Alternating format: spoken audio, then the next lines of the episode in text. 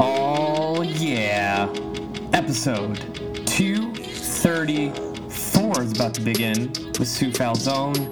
She is one of my idols in the industry because I've been following her work since probably when I started. And honestly, she is what I call a physio ninja. She bridges the gap between rehab and performance and can speak to the coaches, everyday people, and make sense when it comes to rehab and training and just everything in life. Honestly, she's an educator. She's just brilliant. Go pick up her book if you're interested at all in learning more about the rehab side. Super, super excited to share this interview with all of you. Here we go. Hello, boys and girls. Welcome back to another episode of Cut the Shit, Get Fit. I'm your lovely host, Rafal Matuszewski, and joining me today is a legend, Sue Falzone. Say hello. Hi there. It's so great to be on the show. Thanks for having me. No problem. So, I always like to start the show with easy questions. So, the first Okay. one is what are you currently reading or listening to? Ooh, currently reading or listening to? That's actually a hard question. I'm reading right now. I'm actually reading um, a, a murder mystery novel Nice. uh, at night, and then what am I reading for my? Um, oh, I'm reading Medical Medium. Have you heard of that? The No. Medical Medium. So yeah, um, I don't have an opinion on it yet. I'm not saying go out and get it, but um, it's interesting stuff though. He's uh, he's exactly that medical medium. I started following him on Instagram, and he's got some really interesting things from a nutritional perspective, and as far as like gut health and disease processes and those sorts of things. So um, that's currently what I'm reading. And then in my queue, the next thing is I just ordered the Plant Paradox. Cool. So I'm reading a lot of nutritional type stuff right now for some reason. I was just gonna ask, like, why did you go down the nutritional route? I don't know. You know, I go in these like my morning readings flow from either something like super spiritual or something super business like to something nutritional and health like those sorts of health things and Mhm. I just kind of ebb and flow between my morning coffee readings but that's usually how I start my day is a cup of coffee sitting in the backyard with my uh, with my dog and Nice. just taking you know 20 to 30 minutes to just sort of read something that kind of frames my mind for the day so Awesome. Uh, So the next one is what is the current TV series you're watching, or if you're one of those people who don't watch anything? It's so funny. I just finished watching Santa Clarita Diet. Oh, awesome. Nice. I totally just binged the whole thing, like all four seasons in like three days. It was wonderful. Um, and it's funny because it started off, I was like, oh, I'm not sure if I'm going to like this, but everybody says such good things about it that I just forced myself to kind of kept going. And by episode three, I was like, oh, yeah, I'm all in. I want to see where this is going to go. So it was pretty good. So if you had to choose like your most favorite TV series of all time, what would it be and why? Oh, gosh. tough You know, uh, it's, it's actually not. It's Oh, it's not. Friends. Friends. Okay. Yeah, I watch Friends on repeat over and over and over again, partially because um, I don't want to get wrapped up in a lot of new TV series. Mhm. And so, like, I can watch Friends without attachment. And I've seen every episode a thousand times. So I don't get much time to sit and just watch TV. So when I do, I don't want to get attached to like a new Yeah. thing because then it's like I don't want to want to sit around and watch TV. So I'm like, "Eh, I'll just watch Friends for the 800th time and just not get attached to it. See, I'm the same way, but for The Office, I'll like always have it playing in the background. I absolutely love that show. Yeah, yeah, for sure. But I'm really starting to do the same thing with Schitt's Creek. Have you seen that show? No, what's that about? Oh my gosh, it's hilarious. It's um I don't know which channel. It's on Netflix, but it's called Schitt's Creek. S C H I T T S hmm Creek, and it's about this this family, and they had a bunch of money, and somehow it they lost all their money, and so now they're living in Schitt's Creek, and it's it's hilarious. The the the characters are perfectly played. So now I'm kind of rewatching all of that. Nice. All right, Yeah. so last easy question. What do you got planned for the weekend? Ooh, weekend. Great question. I'm home this weekend, which is Nice. very, very rare.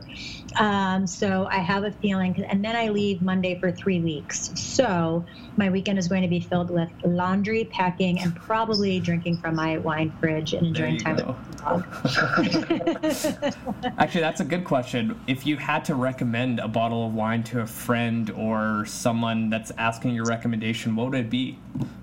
Ooh, there's so many good ones. Um, well, my first question is always give me a color. Do you like white, rosé, or red? Um, and I've got some great um, Pinot Noirs that are my go-tos. The En Route Pinot Noir is probably my favorite Pinot Noir of all time. Um, and then I love a good Sauvignon Blanc. Uh, Whitehaven Sauvignon Blanc from New Zealand is always an easy drink and one of my favorites. Nice. Uh, so yeah, it just kind of depends what you like. Okay, fair enough. um, so before we get any further, let's do a little intro of who you are, what you do, and how did you get into this industry.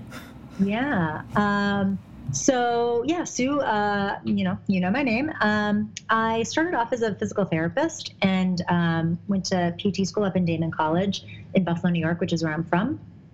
And then went and worked at a clinic down in North Carolina. And I loved the people that I worked with. Everybody was great, but I quickly realized that like outpatient orthopedics was not what I wanted to do. Um, so I found out about a program at University of Chapel Hill um, that had a dual major program that allowed a PT to enter into um, the human movement program and specialize in sports medicine. So I double majored in grad school, um, was eight, satisfied all the requirements for the athletic training degree. So I actually got my athletic training degree second, my PT degree first.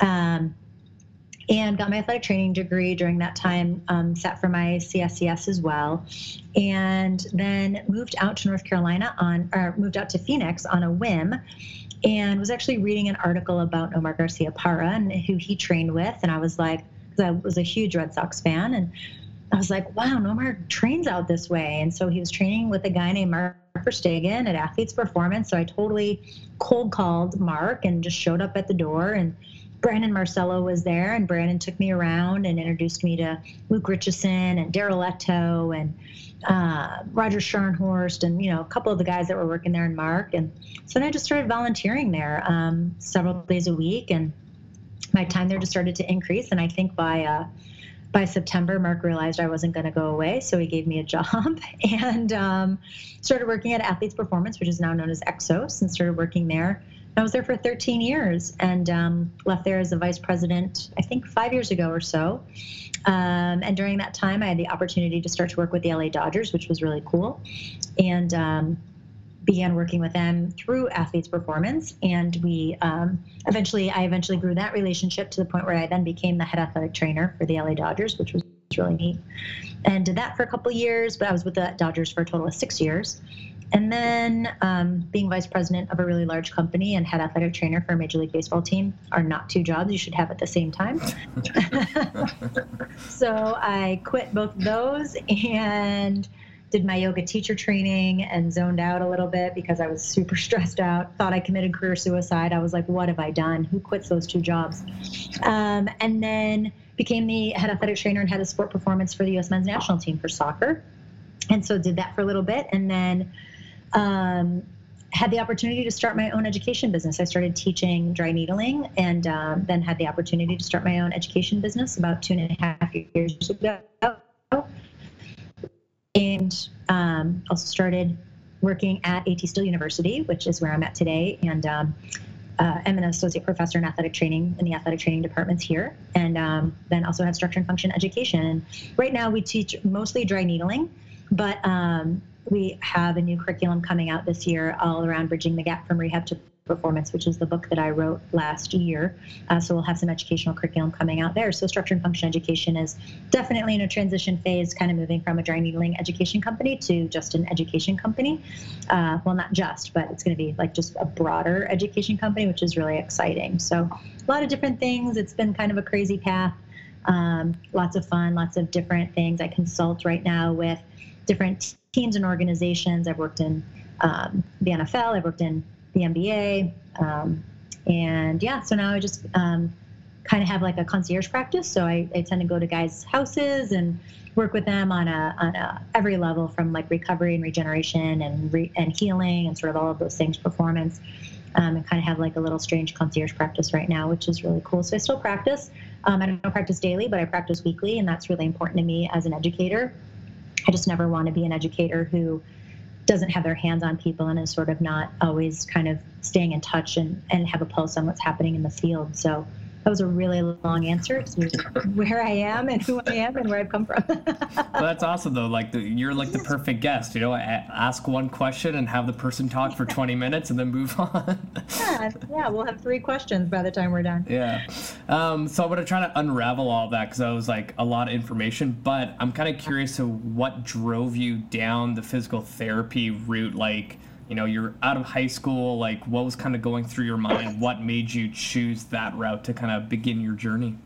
Yeah i i really enjoyed i always wanted to do something in medical and i thought ideally i was going to be an orthopedic surgeon. That's that's really what i wanted to do i thought when i graduated high school. Um, during high school i played soccer and i was horrible and uh, i had a hamstring injury so i had to go to physical therapy and so, you know, like most people, you kind of encounter a profession and you're like, oh, this might be cool to do. And so there's a four year program at, um, at Daemen College, which is where I work, is where I went to school. And I thought, maybe I'll do this, right? If I do undergrad for physical therapy, which I seem to really like, and then I can sit for my MCATs and go to med school as opposed to doing biology as an undergrad degree and then potentially not really being able to have a job if I didn't get into med school. So I thought, well, I'll do PT first and then I'll do medical school after. And I quickly realized in PT school, because PT school is my undergraduate degree, so you got into things pretty quickly. And uh, I really realized fast that that I didn't want to become a, a surgeon. Um, surgeons didn't get to do what I like to do, which was engage with the patient and get to know their story and get to know them and have a lot of hands-on time. And so I quickly realized that that being a surgeon was not the path for me, and that I really loved physical therapy and sort of being able to um, to connect with people and kind of help them through the healing process. Awesome. Um, the other thing too is like you have more of like a sports background, and I find like in at least here in British Columbia and Vancouver, some physios don't really kind of go on the edge of exercise and rehab. They kind of just stick to the manual therapy. So I'm kind of curious of what made you interested in the sports background. Yeah, I have always been a fan of sport, obviously. Um, I was a horrible athlete, so, you know, those who can't do tend to teach. Um, and so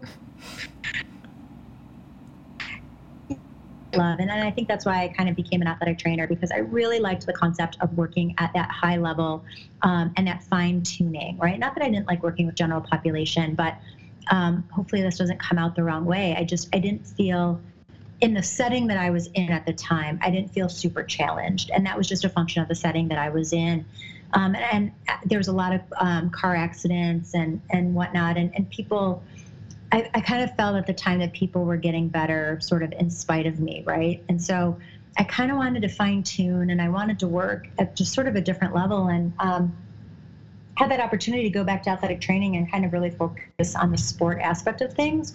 And then when I got the opportunity to, to start to work at, at Athletes Performance, um, you know, and just being surrounded in that culture and and during grad school, I also, like I said, had gotten my my CSCS, so I started doing some personal training just because I needed money, um, and I really liked that, and I thought that was really fun. And so then when I got to that opportunity to work at Athletes Performance, and the reason I was so excited to work for Mark, um, on, there's a lot of reasons I was excited to work for Mark Verstegen, but um, one of the reasons was he never asked me to choose any job that I was looking at, I either had to choose to be a PT, an athletic trainer, or a strength coach. And I really wanted to be all three because I liked aspects of personal training and strength and conditioning, and I liked aspects of physical therapy and rehab, and I really liked athletic training and be a part of a team atmosphere and, and sort of the emergency care and um, triage that kind of comes along with being an athletic trainer.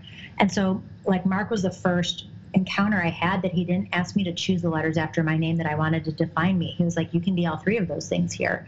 And so that really is what attracted me to athletes performance and it it just turned into this monstrosity um, that's now known as exos and so um, yeah it just was really really fun to, to well, then once i got got there we had so many different athletes from baseball and football and basketball and golf and tennis and so you know you just kind of start going down that that path and it just was really really fun every day was super fun to work awesome i'm like super pumped to talk to you because you're more exercise based as a physical therapist. And like I mentioned before, there's a lot of physios out there that kind of tend to all needle you, all mobilize you. And now you're out the door, and they don't really kind of reinforce that new range of motion or anything with any kind of exercise.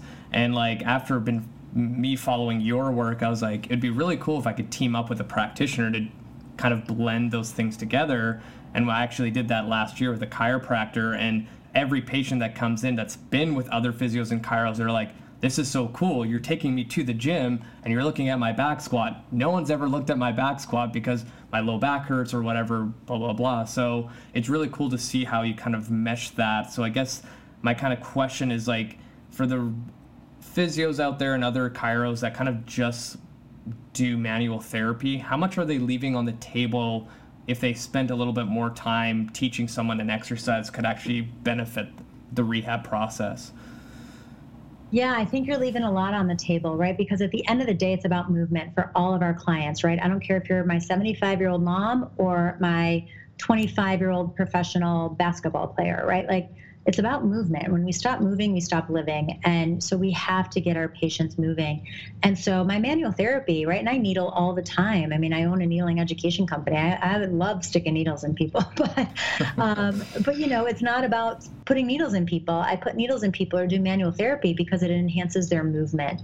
And so if I don't, right, it decreases their pain and it can enhance their movement. And so if I don't follow that up with exercise, I'm I'm really missing the entire boat. And I think that we have to teach our patient. If I put a needle in someone or do manual therapy in someone and I give them more range of motion, and then I don't teach their nervous system how, how to utilize that new range of motion, they're just going to go right back to what they were before. And so that that exercise component, in my opinion, is absolutely key if we're going to try to really change people's motor patterns um, and how they function. And, and really, that's what rehab and, and therapy is all about, right? No, hundred um, percent. So now talking about dry needling, like what drove you that direction? Because I know in like certain states you're not allowed to needle. Here in Canada, I think every province you're allowed to needle. So I'm kind of curious what drew you to that kind of modality. Yeah, yeah. Needling in the United States um, is a little drama filled, unfortunately, um, and yeah, it, I started working um, with needles. Uh, I was I was um, I, I, learned about ten years ago um, how to needle and sort of started employing that into my practice pretty quickly. And, and I just found that my, my needling practice changed over the course of a decade and i find that the needle really provides a novel stimulus to the system right there's so many things i mean we could just talk about physiology on a on a um, spinal cord level, on a on a local level, on a systemic level, the endogenous opioid things that happen, and the descending inhibitory pain control mechanisms, and and all the different things that sort of happen from a physiological standpoint to, to manage pain and cortisol and and all of those things. But the really cool thing that needles also do is it, like I said, it provides a novel stimulus. So there's so many times where um, I'll put a needle in somebody's, let's say, you know, we'll say shoulder. So baseball guy is a great example a lot of baseball players have limited shoulder internal rotation range of motion. And so in the past, I used to spend 20 minutes doing manual therapy and doing my, you know, my joint mobilizations and my stretching, my joint mobilizations and my stretching, right? And so now what I started to, fi- what I found out pretty quickly was if I put a couple needles into somebody's shoulder and all of a sudden they gain 15 degrees of range of motion or 20 degrees of range of motion, well, a couple things, right? Either needles are magic or it's not what you thought they were. So, or it's not what you thought it was, right? So if I put a couple needles in someone and they get an immediate change of range of motion, that's not a structural issue, that's a neurological issue.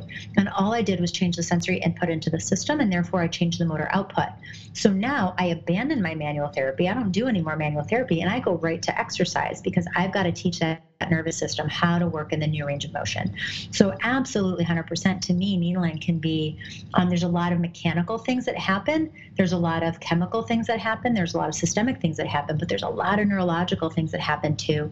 And I'm always surprised. There's times where I put a needle into someone and I think, oh, this isn't going to change anything. This is 100% a structural issue. And then they gain 20 degrees of range of motion. And I'm like, oh, geez, okay, I was wrong on that one too, right? This is a was a neurological tone or neurological hold that the body had.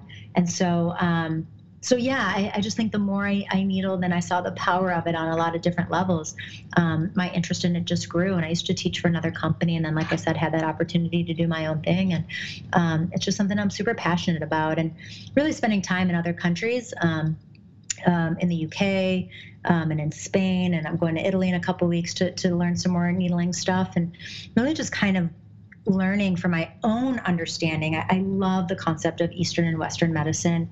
You know, Eastern medicine, um, they had so much of it right. And what we do in Western medicine is we try to reverse engineer what what they have observed for thousands of years in Eastern medicine. And so there's just such an amazing blend there. And, and that's why I like yoga. And that's why I like um, instrument assisted, right, which is known as gua sha, and, and I like the meditation, and I, I like all of those sort of Eastern medicine type things that I think blend really, really well into Western medicine if you just sort of take the time to sit back, reverse engineer it, and then accept just the accept the things that we haven't reverse engineered as as something that is exactly that. We just haven't figured it out yet. That doesn't mean that it's wrong. Um, it just means we haven't figured it out. So I, I just love that blend of Eastern and Western. I think it's really, really cool. Awesome. So I'm kind of also curious, like, for the people who don't really know that much about acupuncture in general, like, if you had to explain the difference between like traditional Chinese acupuncture and like the dry needling that is really popular out here in the West, what's the difference between the two? Yeah, I, I think that, um, you know, acupuncture is the overlying um, is the overlying uh, category, I think. So I think a, a good analogy is, is someone tells you that they're a physician. Your first question is, oh, what kind of physician are you? Right. So you could be a cardiologist, you could be a neurologist, you could be an orthopedist, all these different types of of physicians who went to medical school and then kind of specialized in a certain area. So traditional Chinese medicine or traditional Chinese acupuncture is very much rooted in Eastern medicine, but there's certainly traditional Chinese acupuncturists that function more um, from a Western medicine background. And so, under Western medical acupuncture, there's a lot of different things. There's superficial needling and trigger point dry needling, and and just dry needling as a whole, and intramuscular stimulation. And so, there's all of these things that sort of fall under the Western medical acupuncture category, and dry needling is one of them. And because dry needling is so rooted in that Western medicine and muscles, tendons, ligaments, bones, right? These sort of things that are, are very, very understood by physical therapists or chiropractors or athletic trainers or, or people that, that work in that those sort of health cares. It's just kind of a, a nice natural marriage.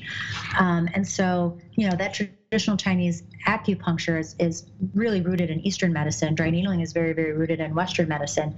But of course, like anything, right, nothing is black and white in my mind. Um, and so there's there's overlap in all of in all of those things similarities and there's differences in, in, both of those things. And, um, you know, I mean, I, I see an acupuncturist when I'm in town. I, I go see a, a, traditional Chinese acupuncturist who's in town, but she's also an athletic trainer. So she's got some Western medicine practices to her. So, um, again, I just really love that blend of Eastern and Western. I think it's, it's really the complete package. Nice. Now, I kind of wanted to bring up like other modalities. So you already brought up instrument assisted. So I'm kind of curious, like, what's your opinion on it from gua sha to like what you see now with you know Graston and rock blades and things like that. Like, do you ever use those things in your practice? I do. Yeah. I you know I use um, you know a tool is a tool. I tend to use some of the HawkGrips tools. Those tend to be my go-to. Um, and you know the, the tools they all have their little variances and i and i think it's really individual compared to, to what fits in your hand and what you like but at the end of the day any type of manual therapy is about introducing a mechanical stimulus into the body. Through the process of mechanotransduction the body can take that mechanical energy and convert it to chemical energy. And so whenever there's scar tissue whenever there's an injury um, we know right there's different types of collagen in the body soft tissues are typically made up of, you know, tendons and ligaments and muscles are typically made up of a type 1 collagen. There's some other collagens thrown in there, right? But the majority of it is a type 1 collagen. When we have scar, a type 3 collagen replaces it. And type 3 collagen has more of an irregular, um, has more of an irregular uh, formation to it. The covalent bonding is much weaker. So it's just not as strong of a tissue. So if we can introduce with a mechanical stimulus, like the utilization of a tool, whatever tool of choice you have, we can begin to ask the body to take that mechanical stimulus and convert it to chemical energy. And then that can help realign some of that type 3 scar tissue. It can help with the covalent bonding and can actually help convert that tissue more into a type 1 collagen, which is really what we want. So I think that that there is some, we can stimulate some fibroblastic activity in the area. Um, we can help from a pain control standpoint because anytime we touch, we're stimulating A beta fibers, which are going to help dampen the pain signals that are going to the central nervous system. So we can help from a pain standpoint. We're engaging, we're in touching with our patient, which is really important from a psychological standpoint. So I think any of our manual therapies um, really sort of work off of that basis. And so whatever tool you choose, um, you know is i think it's just a tool and i think sometimes we start to define ourselves by our tools too much. Um, there's really more similarities than there are differences in them and, and so I, you know i try to look at that for sure. Okay.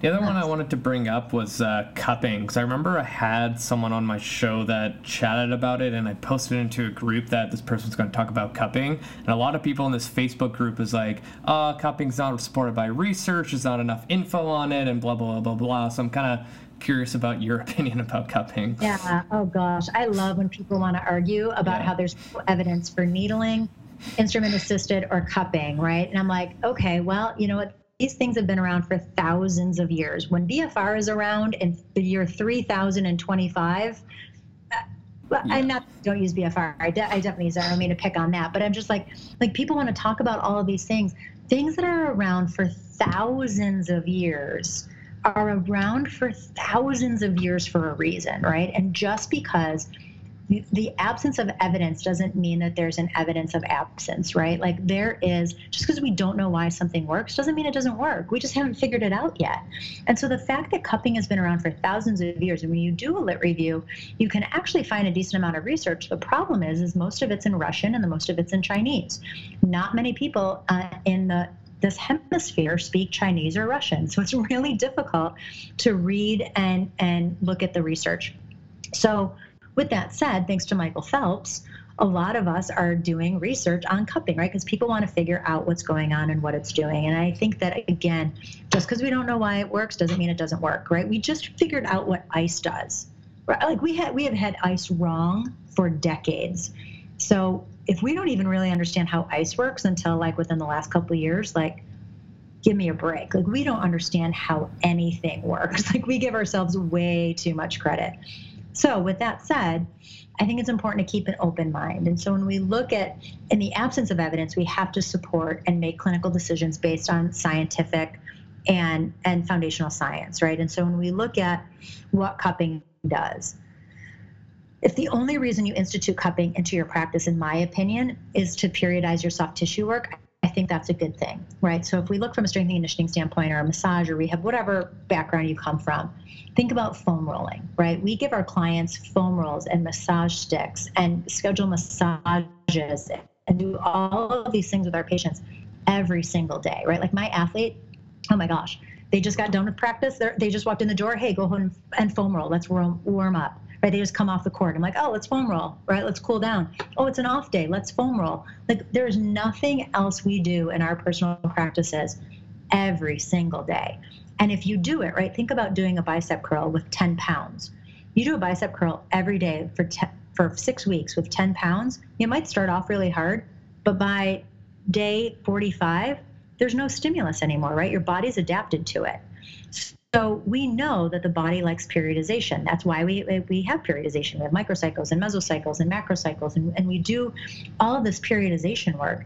And yet, from a soft tissue standpoint, the only thing we do with our clients is compression, compression, compression, right? So instrument assisted, massage stick, foam rolls, massage with a person, it's all compression.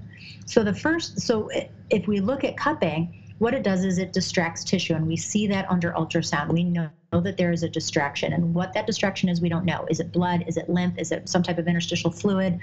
Um, is it a, a, separation of the fascial fibers, right? Like we're still trying to figure those things out. But bottom line, we see a distraction under ultrasound when we put a cup on somebody. So is distraction better or worse than compression? I don't know, but it's different. And what I do know through concepts of periodization is that the body likes different, and the body needs to periodize stimulus in order to adapt. So I can't always just use compression when I want to do soft tissue. Cupping now provides me a way to do distraction, and I think that's a good thing.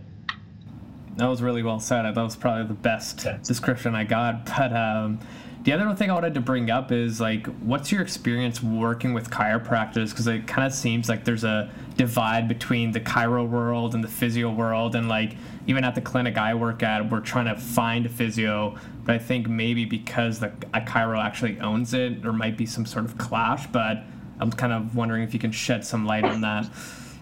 Yeah, um, you know, it's unfortunate.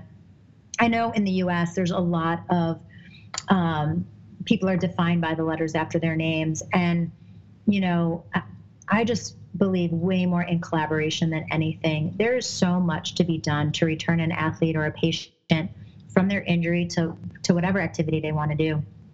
And i can't physically do it all right? When we were talking about nutrition earlier it's like I, you know i'm trying to increase my knowledge on nutrition because i'm not an expert in nutrition so i can speak to the macros and i can kind of help a client like clean it up a little bit. That's not my area of expertise right? I need to call in somebody to help me with that. Same thing from a sleep standpoint. I understand sleep hygiene. I can definitely modify and counsel my patient based for sleep hygiene but like if someone's got a real sleep disturbance, I better call in a sleep expert to figure that out. Same thing for manipulation. I can manipulate a lot of different things, but gosh dang, a chiropractor is absolutely the number one person to manipulate a joint. So if I can't get it, I gotta call in an expert. Um, same thing from from a a surgical standpoint, right? I don't do surgery. So if my patient needs surgery, I got to call in a physician. Like I can't let my ego be the issue we have to have an athlete centered model or a patient centered model. If we don't have a patient centered model, then all we're doing is is making it egocentric. And people's rehab is not about me, it's about them. And if I don't put my ego aside, leave my letters at the door, and call upon other people that that have areas of expertise that I don't in the best interest of my patient, then, then that's just borderline malpractice. I mean, I, I have to be able to work within a team with people with different letters after their names um, and, re- and respect that. I love it. Um, so the next thing I wanted to bring up is what's the one like thing that you'll see in the clinic all the time where you're like, oh, this is easy thing to treat, and then on the other side of the question, what is the one condition that's really difficult for you to treat? Hmm, that's a good question. Um, I don't think anything is really easy to treat. okay. I think that it's all attached to like it's all attached to a human, right? So it just sort of depends on what's their life goals. I mean, eh, because it depends on um, it just really kind of depends on the person's life goals and sort of where they're at. And so a, a rotator cuff tendinopathy or plantar fasciitis can be really difficult to deal with. Um, or can be really, really easy to deal with, right? Based on patients' goals, based on their comorbidities, based on their psychological and their social support that they have going on. So I really kind of feel like there is no easy or hard diagnosis. I feel like we have to remember that it's attached to a person. And um, the, the seemingly simplest thing can be hugely problematic for someone. Um, so something that's really complicated in a really healthy system can be can be pretty easy to fix. So, so yeah, that's a tough question to answer just from a pure diagnosis standpoint. No, fair enough. Um, yeah. So the other thing I wanted to bring up is what's exciting you in the industry right now, like that you've read, that you've seen, and you're like, oh, I can't wait that in a year from now this thing's going to be more research or something like that. What's exciting you in the industry right now? Yeah, that's a great question. I think, um, you know, as far as tools go, uh, for good reason, right? I'm obviously into the needling stuff, and and it's tough for, me to to get education, formal education on that in in this country, and so really sort of studying and, and looking at from my own knowledge base. Eastern medicine and trying to understand that a little bit more and how that applies to to what uh, I'm doing from a Western medical perspective is really where a lot of my brain is at and, and a lot of my um, skill uh, that I'm sort of focusing on. And that's why I'm, I'm, I'm, like I said, going to the UK and to Spain and to Italy and, and to try to just keep continuing to kind of go down that path.